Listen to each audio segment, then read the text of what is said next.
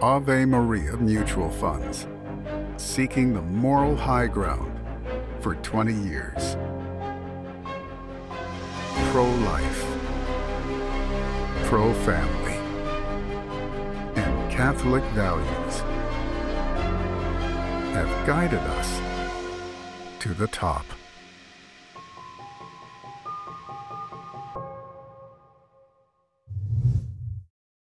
Story of the, the father who was told his son was already evacuated. He didn't need to go in and get him. And then only to find out that his son had died under hiding under his bed with his dog.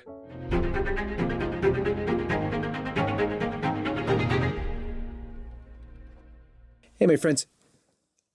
Maui, the disaster there is still unfolding and it's really untold. You've seen the images.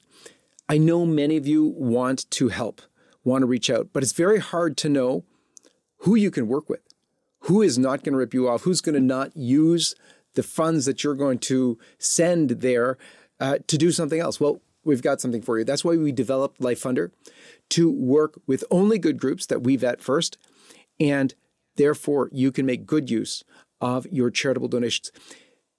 There's no one I can recommend to you higher than someone we've worked with here at LifeSite for years, in fact, decades. His name is Jason Jones. He runs many things, but one of them is the Vulnerable People Project, which does this outreach work. Jason Jones has been absolutely stunning in using the talents that God gave him, both as a soldier and then as a great advocate for life, to work to save countless people, unborn and born. He's got details for us of what's going on in Maui, where he has been already and is going to again. And it's absolutely stunning. When you hear what's going on on the ground, when you hear unfiltered what's happening there, you're not only going to want to reach deep into your wallet to help out those poor people there, you're going to be assured that those funds will be used in an incredible way to help families from the best possible way. This is an evangelizer for life, for faith, and for family. Jason Jones, welcome back to the program. John Henry, it's good to see you, brother. My friend, I wish we were meeting under better circumstances, but this too needs to be said. But uh, let's begin as we always do with the sign of the cross. In the name of the Father, and of the Son, and of the Holy Ghost. Amen. Jason, if you wouldn't mind, I know a lot of people have heard something about Maui. Can you take us through start to finish, as you know the story right now, of what exactly happened and what's going on now? Yeah, John Henry, I am really grateful for the opportunity to do that. What's really tragic is, um, you know, my organization I founded. Uh, it's the Human Rights Education and Relief Organization. We have two main programs: Movie to Movement and the Vulnerable People Project and I founded the organization in 2002 in Hawaii to advocate uh, for the most vulnerable people in the world when the world is turned against them. And that's from the child in the womb to communities facing democide, genocide, war, and disaster. And I got this idea in college when I would, my pro life club would be the, the, club that stood up for other communities facing genocide when no one else was paying attention. And I thought, what if we did this on the world stage? And so here we are to be advocating for the people of Lahaina of Hawaii, where my organization was founded, to me is heartbreaking and uncanny. I was in Washington, D.C. Um, the day the fire broke out, actually advocating for Catholics in Russian occupied Ukraine. And I saw the media reports and I was busy working and I had a lot of I had an EWTN interview and I had other Sebastian Gorka's show and I was meeting with Congressman Chris Smith, a hero. And I just had a lot of meetings and a lot of um, tasks to do that day. So I didn't want to look at at the news because I knew that once I did, I would break. So at the end of the workday, I called a good friend of mine, Dallas Carter. He's a native Hawaiian. He's a Steubenville graduate.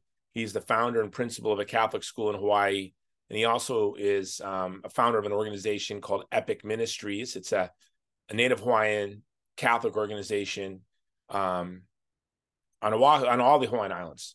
So I called him at the end of the day and I said, Dallas, I'm a little embarrassed um, that I don't know what's happening in Maui. Can you give me a, a briefing? And he said, Jason, don't be embarrassed. None of us on Oahu know. And we're hearing rumors and we're trying to to to wrap our mind around what we're hearing. And so this was day one. So day one, the rumors that we were hearing uh, really were just too awful to to want to believe. And we were hearing that um, that Lahaina was gone, gone. We were hearing that um, the private schools weren't in session yet, but the public schools were, and the children were home alone. That we were hearing they were either sent home alone or they were told not to come to school, but either way, they were home alone. We were here. We heard that the water wasn't on. We heard that the the electric lines weren't de-energized. We heard the police were blocking people in. We were, and we were hearing even rumors more bizarre than that. And what's sad is, John Henry, everything I'm telling you now happened. Those rumors were true. Lahaina's gone. You know, right now we just don't know. There are um, 115 identified, 380, I believe, that the state says is is is is missing. But the numbers I've heard from the FBI were 1,200. The lowest numbers I've heard are 380 and I would like to believe the lowest numbers. I did happen to fly with somebody next to FEMA, uh, someone from FEMA on my way home.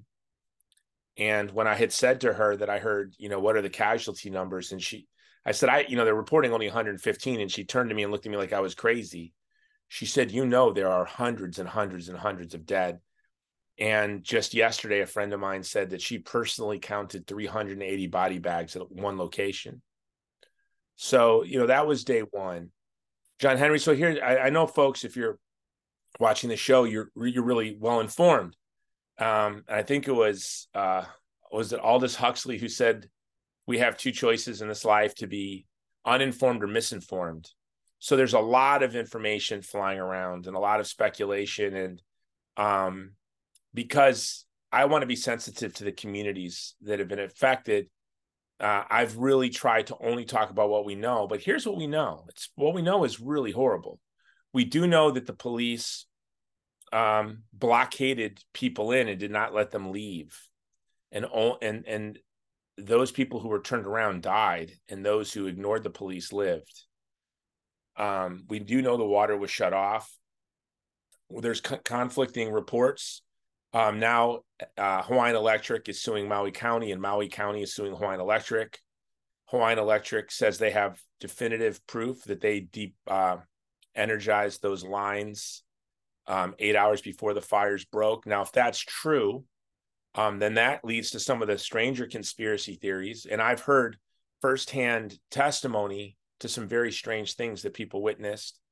Um, it is worth noting, I think, that BlackRock owns 8% of Hawaiian Electric. There were rumors that there were no breaks, but what I was told by a county official is that there were fire breaks, but they weren't maintained and they were overgrown. Um, also, it's been reported that Hawaiian Electric didn't bury those power lines because they didn't want to waste money on old energy, that they would rather use money for green energy. And so those power lines in a windy, dry area by the way, an area that was made dry over a century of overdevelopment.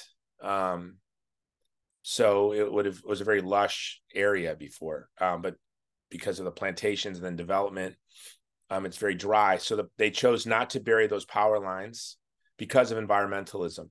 So at the very least, when I hear the word now green energy, it makes me sick to my stomach. Um, because this idea of green energy not only has young boys um, working to death in Africa, um, mining rare earth elements that are necessary for the batteries in these electric cars. Um, it's led to famine and it's led to the decimation of Lahaina. At the very least, we have a bureaucratic blunder and we have social justice um, virtue signaling and the climate lobby, the, the green lobby, effectively stopping um, progress. Forest fires have been down by uh, 20% in the past 20 years. But yet we've had these catastrophes, and these catastrophes are, are man made. They're caused by um, not maintaining breaks or not doing fire breaks, where you burn areas to prevent the spread of a wildfire around inhabited areas, the not burying of power lines. people talk about why are the wealthy areas in Maui um, undamaged, and and there are these theories of lasers or uh, heat high energy weapons or heat energy weapons. Um, I, I think just the fact that in those wealthy neighborhoods the power lines were buried can and they're allowed to water and they have lush you know they're allowed to water their yards and um, their water wasn't being turned off. But where the working class and the poor the hawaiians and the kamaaina the the you know the something else to know about lahaina is it's you know was first settled in 400 bc so you've had hawaiians there long before contact.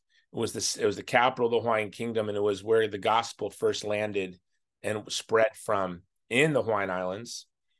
Um, it's it was a very important town in the whaling industry.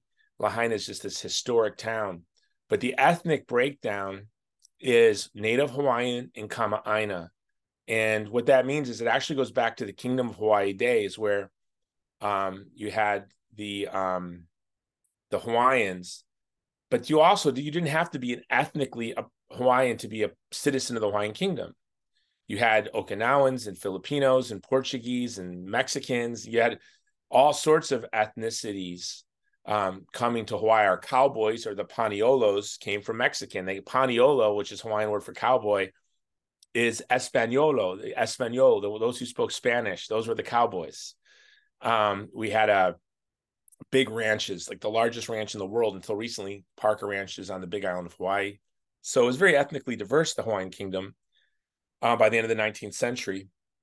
So, and then with the plantation industry, of course, they brought in a lot of Filipinos, especially unlike the rest of the United States, um, where they might be Tagalog or Visayan, they're Ilocano. They come from Ilocos Norte and Ilocos Sur. They were brought to work on the plantations. So you have a lot of Kamaaina. They're intermarried. So they're Filipino, Chinese, Portuguese, all mixed up, and then Native Hawaiian. But of course, in all healthy communities, uh, and the Hawaiian Islands have had a very vibrant, faith-filled, healthy community, um, where your family ends and where one ethnic community ends and the rest of it begins is kind of blurred. So, so everyone's intermarried. So, Kamaaina Hawaiian, it's really just one community. So, those Kamaaina and Hawaiians, it's very important that they keep their land because, as sure as you know, John Henry, it's been reported in the news, and this also is true that they have been bombarded with by vultures trying to buy their land in the midst of this crisis. So you have desperate people who maybe had a home that been in the family for generations and that's all they have. They might be sitting on a home. If you went and looked on Zillow, you'd say, oh, their home was worth $2.4 million. But maybe you had seven yet. In Hawaii, we have a lot of aunties, uncles, grandmas, grandpas, kids, cousins, all living in one house because the cost of living is so high.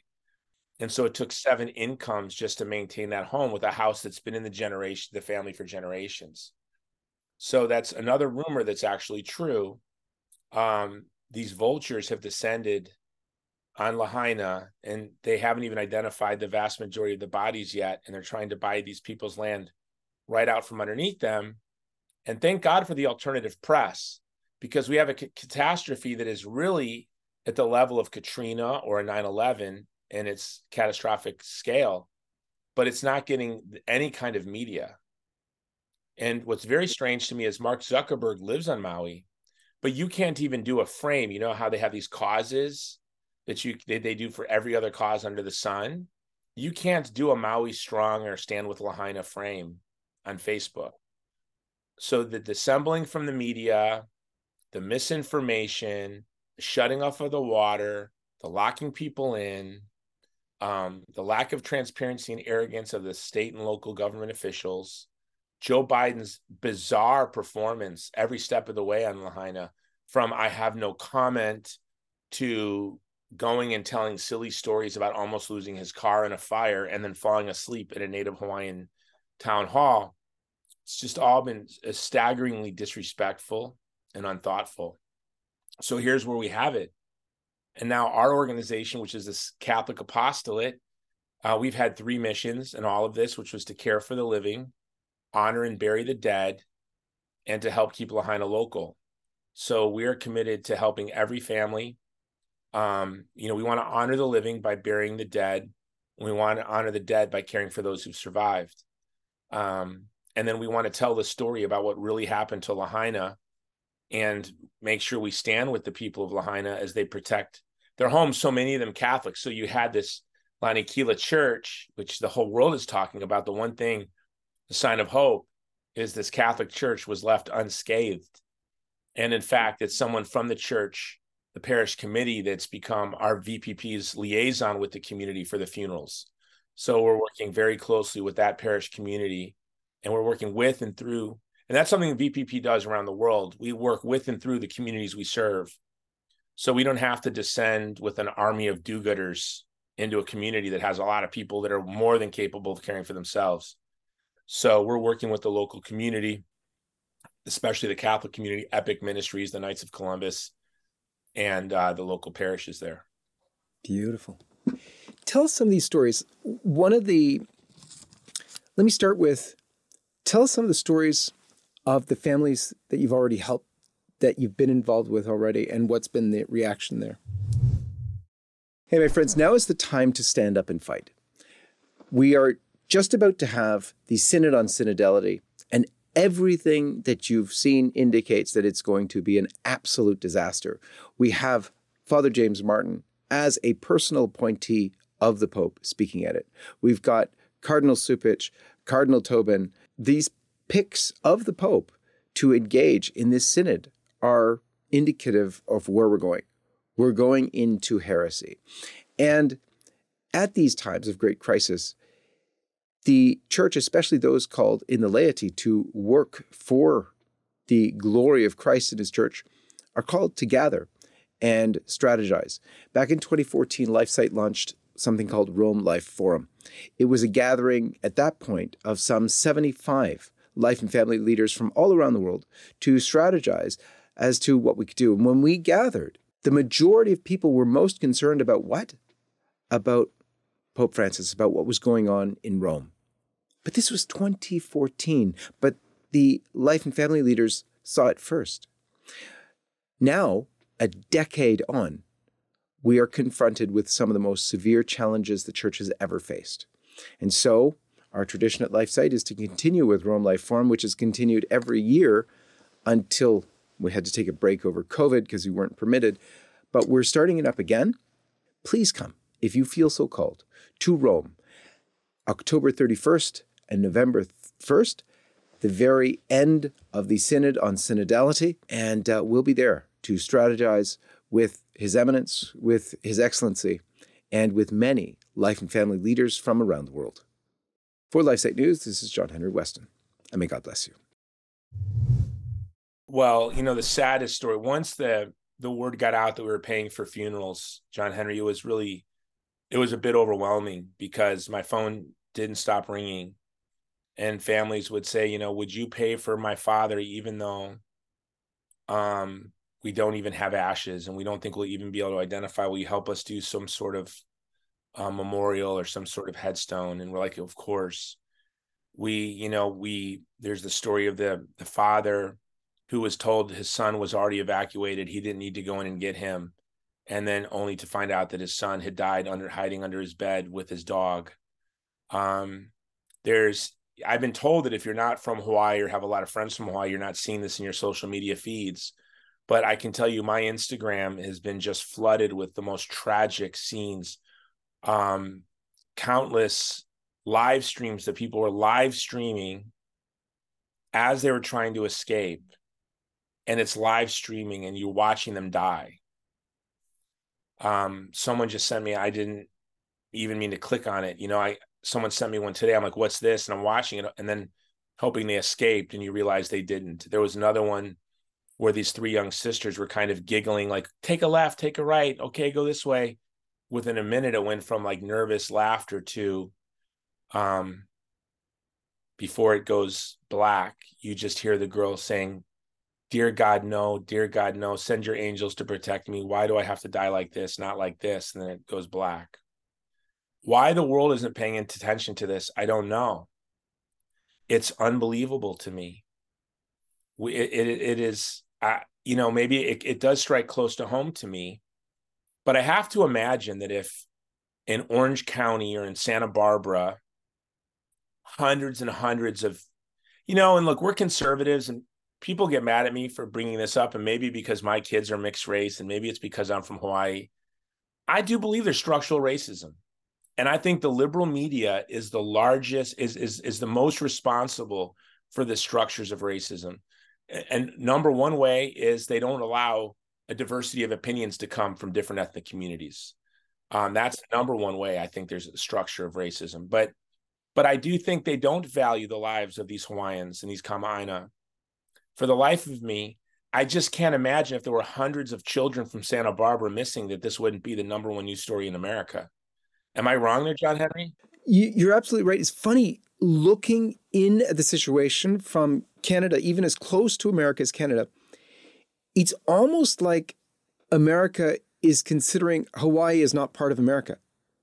Because I, I know you having lived there for so long, and and your your uh, your wife is from Hawaii and your kids therefore have whatever, but you get it. But it it really does seem like it's a different country. Yes, it's far away, but it's still part of America, and yet it's being treated as if it's not. That that's the only thing I can make of it as a foreigner looking in, thinking they obviously don't think this is a big deal. It, it must be a foreign, like maybe they think it's like a colony or something they don't need to care about. It's really weird. This is America, folks. These are Americans who've died, and yet it's not being covered by the mainstream. Is the mainstream that bad? I hate to say it, but I think the answer is yes. Yeah, I think the neoliberal, I, I hope this doesn't offend your audience. I think neoliberal white people are just racists. I just really, I do. They just, they, for all of their talk on race and equality and justice, they're, they're they're talking to themselves. They're fighting an internal war, I guess, and they're outwardly virtue signaling because of some internal ba- uh, battle. Because why there is no Maui strong Facebook uh, you know, meme, why are not being inundated with memes and they're not offering frames to stand with the people of Lahaina. I think it's either intentional and malicious and part of some grander conspiracy, which a lot of Native Hawaiians can come on and people are arguing that this is a, a massive land grab, which I'm fully open to the possibility of that. And it's it's it's there by design trying not to foment empathy for the people of Lahaina who are about to have their homes poached from them. Or what to me seems more likely is it's just some subtle bias. As you said, it's disgusting as it is to hear that they don't see them as Americans. But we've seen that from this administration. I mean, I don't want to bring politics into this again because probably most of you know it's uh, Hawaii's a you know I don't want to it's it's I don't want to bring politics into a catastrophe, but um you know uh, you have a Democrat president who said no comment in the face of a great catastrophe. You have a Democrat mayor of Maui County and a Democrat governor who held press conferences saying uh, effectively, we're open for business. The state is still open for business. This is a small part of Maui. And I'm not saying that it's not important to keep the economy going to support the local community and the small business owners and all of that. But could you imagine if Rudy Giuliani at 9 11 went out there and said, you know, hey, we still have great Broadway sh- shows. We have great restaurants. New York is still for business. When you look at the amount of people missing from Lahaina, a town of 13,000, it's the equivalent of 800,000 New Yorkers dying or missing after 9 11. So, how many people in New York? I think we all have friends from New York who can tell you a story about their their roommate from college or their old neighbor or the kid they used to play little league with who they lost on September 11th. Well, New York's a huge city and you had 3,000 deaths, not to diminish those. But when you're looking at over a thousand dead or missing um, in Maui County, in Maui County, they lose about a thousand, thousand people, 1,100 people a year or so die of all causes in an in a year. So you're looking at approximately dead and or missing about the same number of folks that die in an average year in the entire county of all causes. This is a massive catastrophe. And so um, to see the media not paying attention to it, social media not saying, you remember when uh, Russia invaded Ukraine, we could all make the little Ukraine flag memes, and you could all have "We stand with Ukraine." And um, we remember after Katrina, um, that was the biggest news story in the world, as it should have been. We were all paying attention to it. But John Henry, I never thought of it the way you put it. It's as if they don't think of these people as Americans. Oh, and I wanted to bring this up. This was my original point. You look at what the um, the United States did in Afghanistan and in Sudan. So my organization was involved in both the evacuations of American citizens from American citizens from Afghanistan two years ago, and we were involved this year in evacuating American citizens and Christians and nuns and others from Khartoum when the civil war broke out in Sudan. What you know, the Afghan Americans uh, with blue passports were pulled to the back of the line in Afghanistan for other Americans that look like me to go to the front. The same thing happened in Sudan. They closed the embassy when the civil war kicked off. And Sudanese Americans that were home there visiting family or working with their businesses or whatever it was they were doing, the embassy door was shut in their face. And, and I know conservatives we are have a natural revulsion to this idea of structural racism or or bigotry, but I really think it's the left and it's the neoliberal elite that they don't see Afghan Americans as Americans. So they abandoned them and left them in Afghanistan without looking back. They did the same thing in Sudan. And now here we have Lahaina, an American town, wiped from the face of the earth. And it's quickly moved to page B17. Uh, what accounts for this? You know, I might do a documentary on this because I I, I want to know. I want to know why this fire happened. I want to know why this response was so ham-fisted, and I want to know why the mainstream media in the United States didn't make this the biggest news story in the world. Because to me, as an American, it's a it's one of the biggest news stories. And I have to think if Santa Monica or Santa Barbara was wiped from the face of the earth, uh, it would be a bigger story than they're making out of Lahaina. There's so many questions. I don't know that you have answers to them, but I've got to ask a few. So, the thing with the children, we're being told that the children were off out of school, parents didn't know, and they were at home, and many, many died. But there's not really clarity on that. We've got the story from you about the one dad who thought his kid was safe, but was found, his remains found holding his dog under his bed horrible. But is that story repeated more? is that an isolated case? Well, here's the the sad thing: we they're only telling us about 115 of those bodies. There there are hundreds and hundreds and hundreds of more unaccounted for. The good news is that I will tell you the private Catholic schools were not in session, and the Vulnerable People Project, together with Epic Ministries, we we brought over by plane what we call pop up school, so they could they relocated the school Hmm. And 100% of the Catholic school children are accounted for. So they didn't lose a single child. And so that's, yeah, God is great. And that is a beautiful story. Um, but talking with locals, you, just before you continue there, I just want to delve on that for a second. So part of the funds that you're using, that hopefully you get from Life Funder as well, is to provide interim education for these kids while their schools burn down. What have you done there exactly? Yeah, okay. That I'm so glad you brought that up, John Henry, because we haven't even announced this yet. So just talking with Tanada, the principal of the school, we um it was it was uh you know when you feel helpless when a tragedy happens, the only thing that takes away that sort of anxiety is to work. And so it was great that we together with Epic Ministries and the Knights of Columbus, we we funded a charter plane filled with basically what we call pop-up school then uh, we met it at the airport. We unloaded into trucks.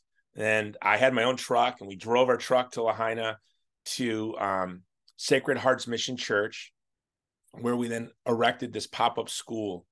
And uh, to be a part of unloading the planes and loading the trucks and unloading the trucks.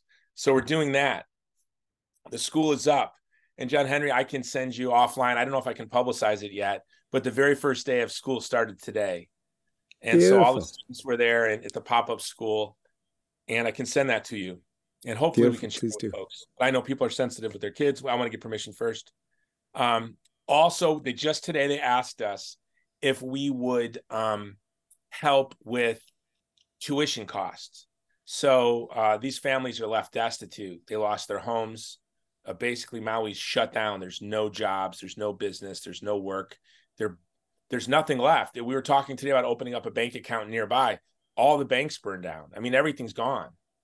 So, um, yeah, we're going to be paying for funerals at this point, and we're going to be paying for Catholic education. So we, we are going to create up a structure of a scholarship fund. I made a proposal to them if rather than paying a semester of tuition, um, because we basically have to build a bridge as we're running across it. I asked the school, can we pay month to month for all the students? So instead of saying we're going to pay for these many students for the whole semester, if we can just pay month to month for all the students to make sure every student has the opportunity to go to school. And of course it's it's greatly reduced. You have a school now where all the teachers the principal and all the students are homeless. It's just how is this not the biggest news story?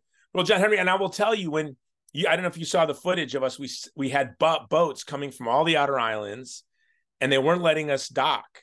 So we would drop anchor and we use jet skis and i'll send you the video of this you can watch this. Then jet skis shuttled the goods from the boats to near the beach where then we were in the ocean unlo- taking it from the jet skis and we did a bucket brigade all the way up to the trucks. It reminded me what I saw during World War II in the Solomon Islands and other places. You know, we were just, um, un, you know, we were unloading ship after ship through jet skis and bucket brigades, and and then I, the hard part was, and it was also a grace, but I have the privilege of I drove to all the families, and um, we, uh, you know, we deliver them the supplies of life. Now, being a Catholic apostolate, I can, you know, I like to make people smile. So I, uh, I got, I bought coolers and I, I filled coolers after coolers with ice on the other side of the island. And every family got to, in each cooler, they was there allowed one treat per family. They got one, they two treats. One treat was for the adults and one treat was for the kids, but they had an ice cold beer. They could get one bottle per family and an ice cream bar. And, you know, my staff thought I was nuts. I said, look, I'm doing this just for them to smile. You know, you hand them uh, an ice cream bar, each kid gets one bite, you know, and, uh, but it's just for the smile. And, um, and it was, it was nice. You know, all the hard week we work we do in fundraising and media and logistics with planes and boats, you know, that's where you're getting work done, but you don't feel it and so for me to be able to at the to be the also the last guy at the very end of the supply chain, driving around Maui, delivering supplies to families, that was very rewarding. And to be able to see the the, the smiles crack, you know, or they just would giggle that they couldn't believe this knucklehead brought a cooler full of beer, you know. Um, but it was just worth it to see that you're a Canadian, so you appreciate it. But just to see that, I showed it to the Red Cross guys. I'm like, Red Cross isn't delivering beer. They go, no, we're not. we're not doing that. I that's a you know it's a beautiful thing about you, Jason. You're crazy enough to be involved on both ends, and um, it's just great. You watch the project that you design to the end and are there at the end. It's gorgeous. Uh, we've loved to. We've been honored to partner with you in the many, many different projects you've undertaken. Um, tell us about this police blockading people in so they can't get out and they die because of it. That doesn't make any sense. What is that? Okay, so I always start with like the benefit of the doubt, and um, first of all, you have to know these police are Hawaiians. These police are Kama'aina. These police are from this community, their family, their friends. So I know for a fact that these police officers would never do anything that they thought in any way would jeopardize the safety of those people. So just I'm trying to wrap my mind around what were they doing? And obviously it was a catastrophic decision. I, I suspect they were afraid that they were down power lines in that direction, or they were worried about which way the wind would blow.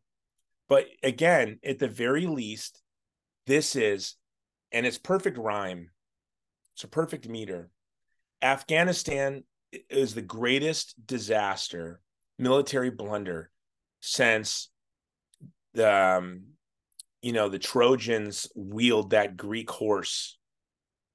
You know, um, it was it was a massive blunder, and un, it was the greatest military disaster in the history of the United States. Unprecedented, eighty-eight billion dollars in weapons left to the Taliban. That's the equivalent of all military aid from the United States to Israel from 1949 to 2020. It's a lot of weapons. American citizens abandoned, 180,000 SIVs abandoned uh, that were Afghan allies promised visas. Nothing like it in American history. Embarrassing, catastrophic. Well, this is the greatest civil defense blunder in American history. Just there's it was a perfect storm of catastrophe. The, the sirens didn't go off. They have a reason for that. They said, "Well, we were afraid if we release the sirens, that they they would think it's for a, a, a, a tsunami or a hurricane, and they would run up into the hills." And I heard one Hawaiian lady say they they thought we were so stupid that we would run into a wall of flames because we heard a siren. Um, but that was their reasoning. Maybe that was maybe that's the truth. Maybe you know. Um, but they um, didn't even use the cell phone. So we were in touch with people who were there, and they didn't use the cell phone alerts either. Those those, those Amber alerts that everybody gets to warn them of tornadoes or or storms or or children missing or whatever. There were all sorts of children missing. There was everything missing. There was fire everywhere, and they're not warning people. How is that? You know, this is what I mean. There, there, were mistakes made at every step, and then the mistakes continued. The mistakes continue still. The, the lack of transparency and the arrogance of our government officials, and that's been the problem of Hawaii for a very long time. In fact, why my family moved. We moved eight weeks into the first COVID lockdown they were not letting us care for the homeless. They were arresting us for delivering food to the homeless. They were arresting us for holding peaceful protests. Um, there were seven mile long lines for food.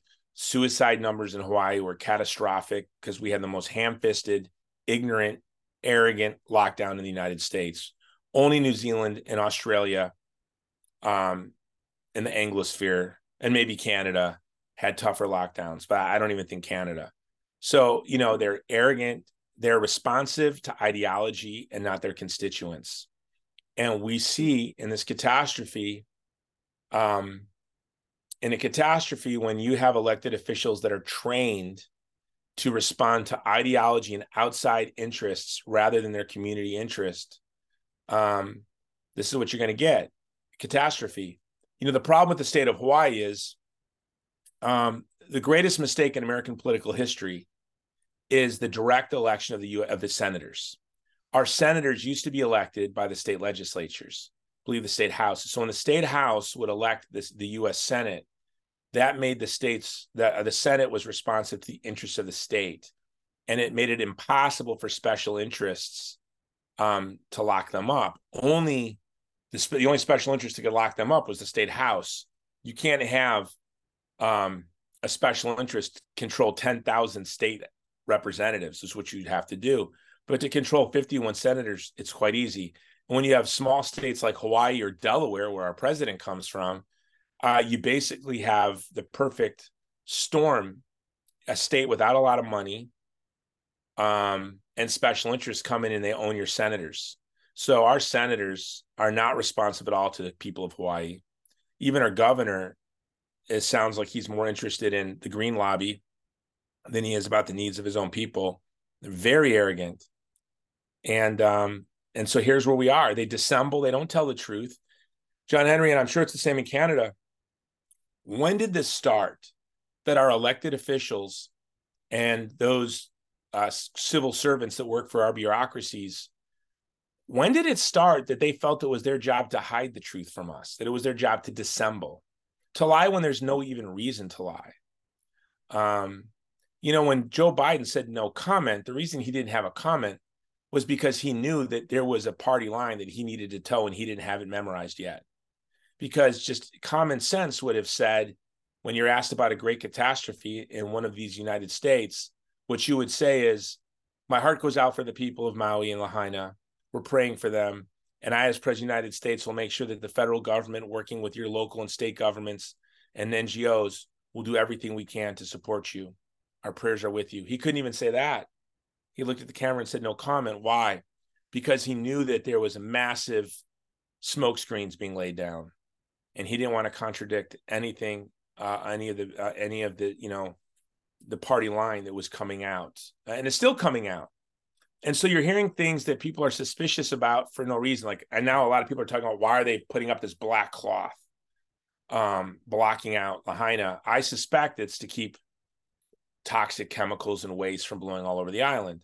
But people's first response is what are they doing? What are they hiding? Well the reason they're afraid of they're they're wondering what are people hiding? Is because they've been hiding quite a bit. And john henry i'll tell you something i've been kind of poo-pooing is this idea of these weird lights in the sky people said they saw these blue lights coming down and fires starting and i thought that's just far-fetched. And i said so on steve bannon's show and i said so on alex jones's show. But um, my last day in maui i was with some folks who until yesterday didn't have wi-fi and they didn't have um, uh, they didn't have cell service. And they were asking me what the strange blue lights that they saw were and I said, What are you talking about? And they said, Well, there were these strange blue lights. What were those? Do you have any idea what those were? And I'm like, Are you guys following stuff on the internet or what do you like? No, we didn't, we haven't had cell service. And uh, like, well, people are saying that there were direct energy weapons. And I found that far fetched. They go, I don't know, but we just saw these blue lights. And so what was that? I don't know. I mean, I don't know. It was pitched. It was very dark. It looked like almost night. It was it just the sun coming through the smoke, and I don't know what it was, but I just know that when you have mistake after mistake after mistake, the county and Hawaiian Electric not owning up to anything, but just trying to protect their liability, not being transparent with the people of Hawaii, the mayor and the governor being arrogant and lacking transparency, um, you know, people are going to start um, there's going to be a lot of speculation going on. And um, but what can we do as Catholics? even apart from speculation, though, what's with the water? The water was turned off. Apparently, what, what is that? Well, that's ideology. That's environmentalism. That is this idea that did they had the guy that was, I guess he's an Obama friend, and they have video of him saying water is sacred and water is holy and water we preserve how you know it was to, uh, I guess, preserve the water and this is what creates a lot of hostility between some of the Hawaiian and Kama'aina community and the tour and the travel industry because they wonder, well, why are the golf courses perfectly green and the resorts perfectly green, but we didn't have water to be able to put out our own fires? You know, people start to ask these questions, and they they seem like to me very reasonable questions. But, but explain this to us. I don't think, first of all, America's free with their water. So how, how could it be that they don't have water? What does that even mean? Yeah, I don't know. You know, I guess they were putting limits on the amount of water people could use because of the drought. And um, so limits by turning off water to the houses? That's what the people are reporting. That's what people that... are reporting. And I have not seen anyone contradict that report. Hello, friends. To celebrate the momentous overturning of Roe v. Wade, we at LifeSite have minted just under 10,000 of these brand new limited edition pro life silver rounds. Now, each round is stamped with the image of the Supreme Court of the United States, featuring the date that the High Court delivered this historic victory. And on the front of our pure silver rounds, LifeSite's logo surrounded by a brilliant sunburst and draped with olive branches. They, of course, commemorate our 25 year anniversary of LifeSite News. We began in 1997 in September, so September December of 2022 was 25 years. These one ounce silver rounds are available from our partners at stjosephspartners.com, where you can fulfill all of your silver and gold needs in this perilous time. May God bless you. They've contradicted the reports. Were kids sent home? Were kids not sent home? How many kids were home? But when it comes, no one is contradicting that the police blocked people in, and no one is contradicting that the water was shut off. There are people, you know, Hawaiian Electric is saying they powered down their lines, but I have seen video of lines falling and starting fires. When in the day that happened, or were those from days earlier? Because there have been a lot of fires. I don't know. And I always want to be very careful, right? And, and, and the reason, especially, I want to be careful is um, we don't want to create division in a broken community. And I don't want to exploit a community for a political goal, um, especially when, you know, obviously I'm from Hawaii. I'm a conservative Republican from Hawaii. And I've watched the Democrats stomp the state into the ground. Um, so, but I don't want to take advantage of this. So I've been very careful. But but but here's what I'll say. What we know is this was a bureaucrat at the very least, this was a bureaucratic ideological blunder. It was a bureaucracy that was thoughtless and unresponsive to the needs of the people they're there to serve.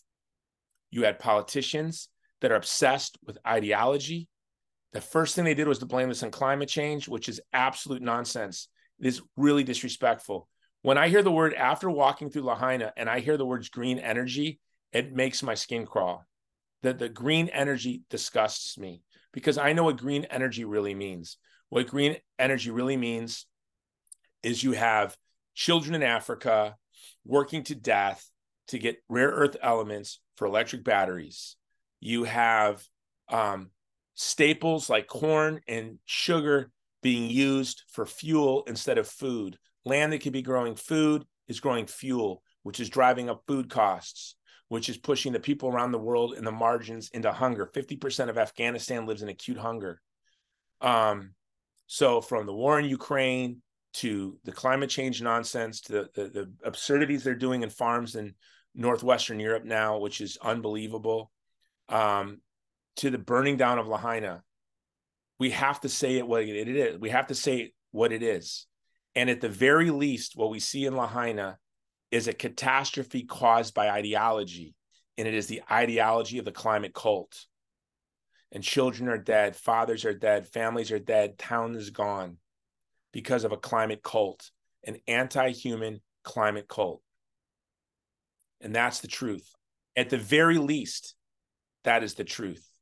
And you have large um, conglomerates swooping in like vultures trying to buy up the land before they've even found their children's bodies. Do you have any evidence of who they are? Who is doing the buying up of the land? Because I mean, is some of that public yet? Because that really is, you know, a vulturous, uh, pathetic act. I'm sure they're going to say, "Oh, we're just trying to provide for people or whatever," but unreal. Yeah, there's a local realtor on Maui that's been gathering this information. When I go back to Maui next week, I'm I'm going back actually to set up the funeral fund. We want it to be completely uh, transparent. And so when people donate at the Life Funder, that's going to go for funerals and Catholic education. We provided the food and the necessities of life for the first two weeks, but now as these big lumbering NGOs get set up, we think they're going to be able to handle that. It's the first two weeks they struggle, and we're shifting now to Catholic education and funerals. But I'm also going to try to meet with this realtor in Maui because as a filmmaker, um, I'm I'm actually shooting a movie, uh, Christmas film in Hawaii in December and January. And so I'm already going to be there. And I think, you know what? We need to do a documentary to get to the bottom of this. I want to know what happened. I want to know what were these strange blue lights that people were seeing? What were the orders that the police officers were given? Um, why was the water shut off? Is Hawaiian Electric telling the truth? Were the were the power lines de-energized? If they were, then what started the fires? Why weren't those lines buried? You know, you know you're in a poor neighborhood when the, the power lines are above ground, right? You know you're in a middle class, upper middle class, or wealthy neighborhood when those power lines are underground. You know, uh, and so the fact that you had historic Lahaina at, at the mercy of above ground power lines in a state that gets pummeled by hurricanes is absolutely unbelievable. And I hope that this wakes the people of Hawaii up. I hope this wakes the government up and um, they start to make real changes to protect the people of Hawaii from these catastrophes that were perfectly preventable. Um, but there's a lot of questions. I mean, mistakes were made every step of the way. Why weren't the sirens sounded? Why didn't the alerts go off? You remember John Henry? Um, I, I, think I wrote it for LifeSite News. It was like the most read article I've ever written, which was actually just a stream of consciousness I wrote on Facebook when um, we got the false alarm for 36 minutes, everyone in Hawaii thought we were under nuclear missile attack. So we could get false alarms that literally push people into panic and despair. Doing, you know, I took my family into a cave, yeah. and other families climbed into sewers. Yeah, and, Father uh, Altman was there at the time, and he uh, basically said how he called his mom, thought he was going to die. You know, my my my daughter called me as we were racing to the cave, and she was in Waikiki, and I remember thinking, this is the last time I'm going to hear my daughter's voice. I told her to get into Diamond Head Crater. I didn't think that would do her any good. And so um, I had had a plan. You know, when you live in Hawaii, um, the you expect one day to get a text saying that there's an incoming nuclear missile. It's just something you expect.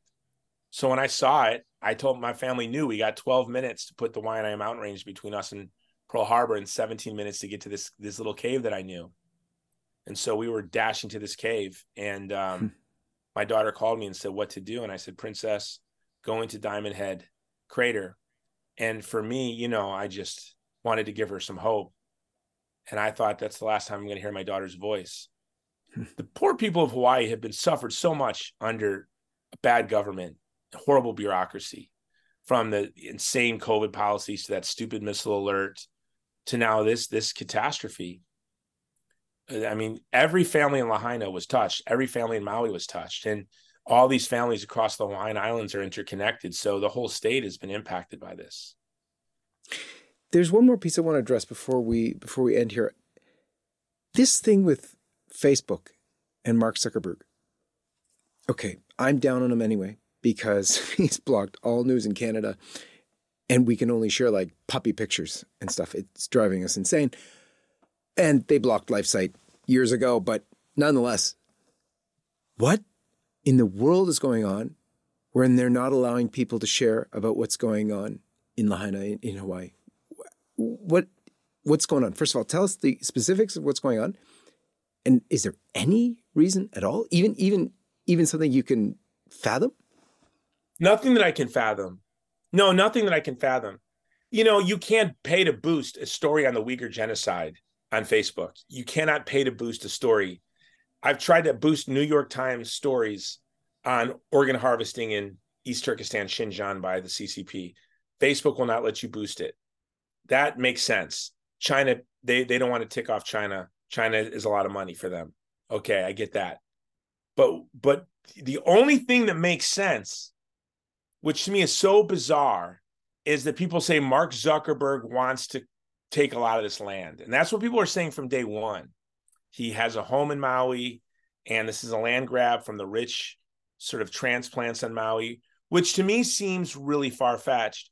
You know, when I hear that um, these land speculators are swooping in, I figure there's like a formula. They see a crisis somewhere and they get the leads really quick and then they just start working the phones. It's just something they do. It's banal even. It's just it's what they do.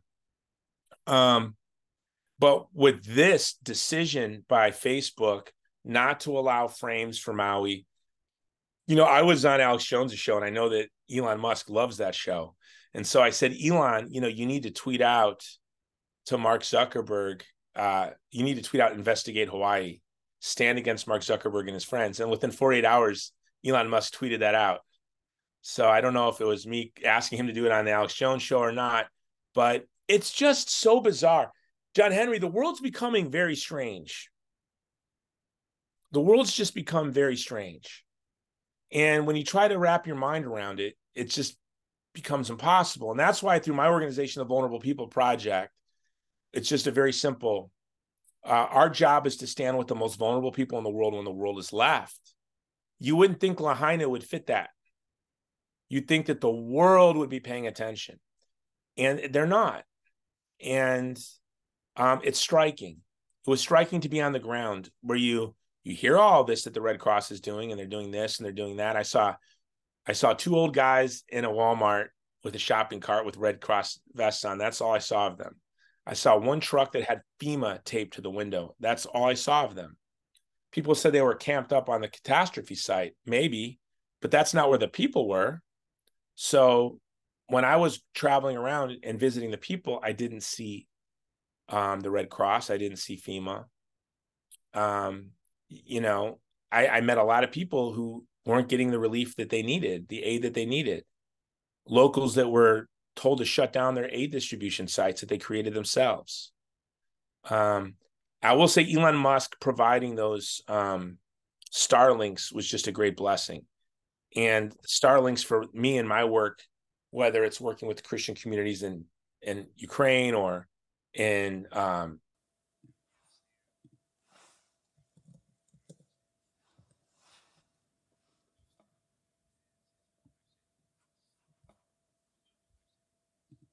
Amazing. Indeed, indeed. Well, here's what people can do.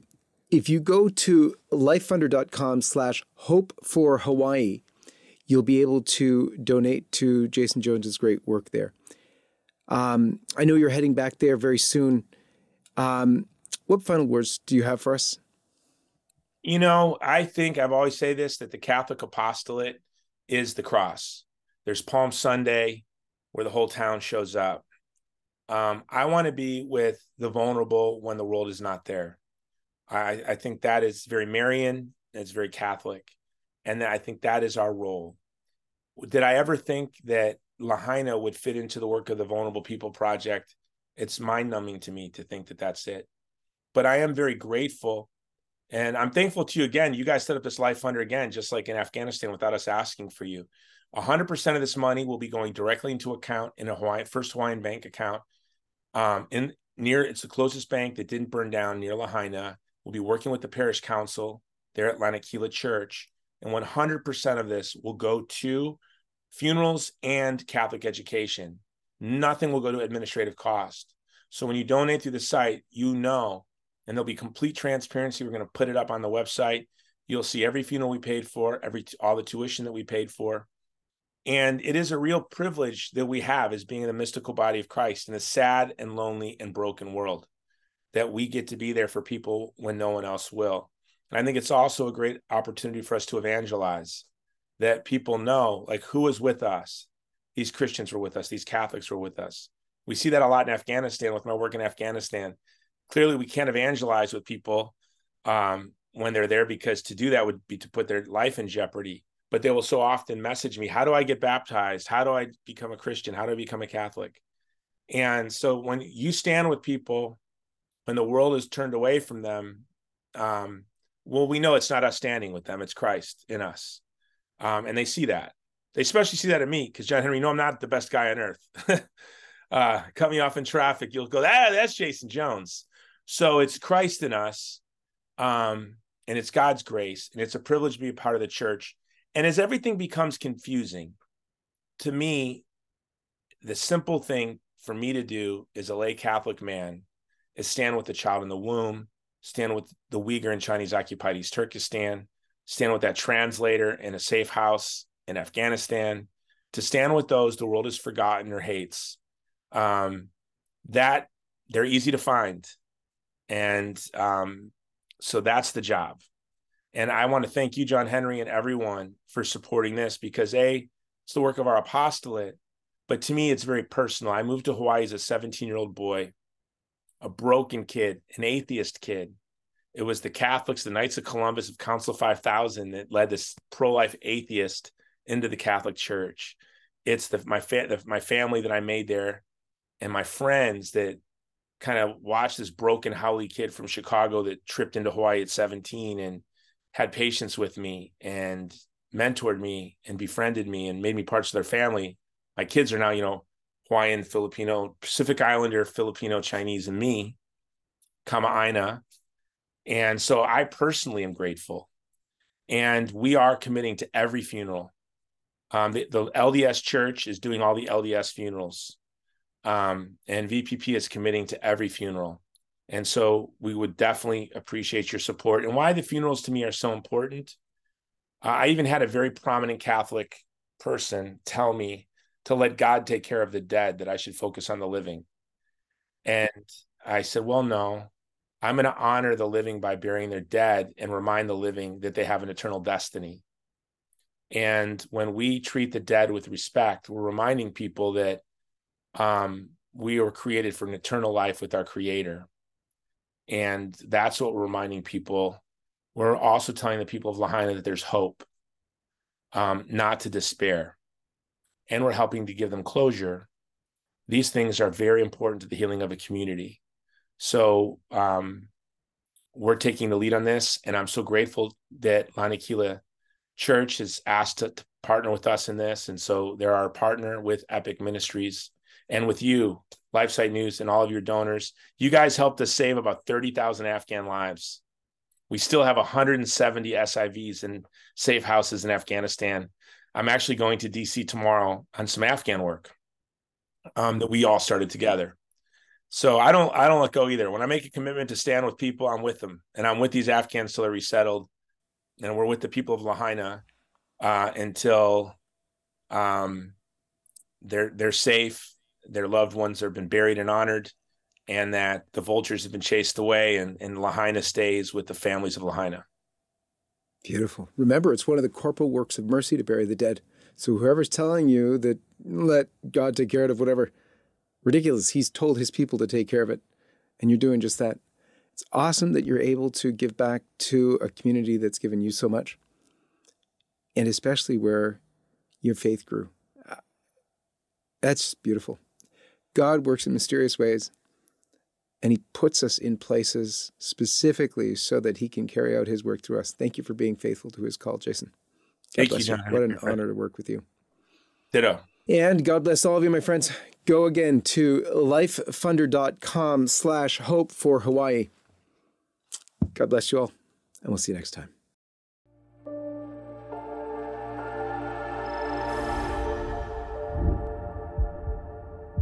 Hi, everyone. This is John Henry Westen. We hope you enjoyed this program. To see more like it, be sure to hit the subscribe button below to get all the latest content from LifeSite News. Check the links in the description to read more and connect with us on social media so that you can stay up to date with all the latest life, family, faith, and freedom news. Thanks for watching, and may God bless you.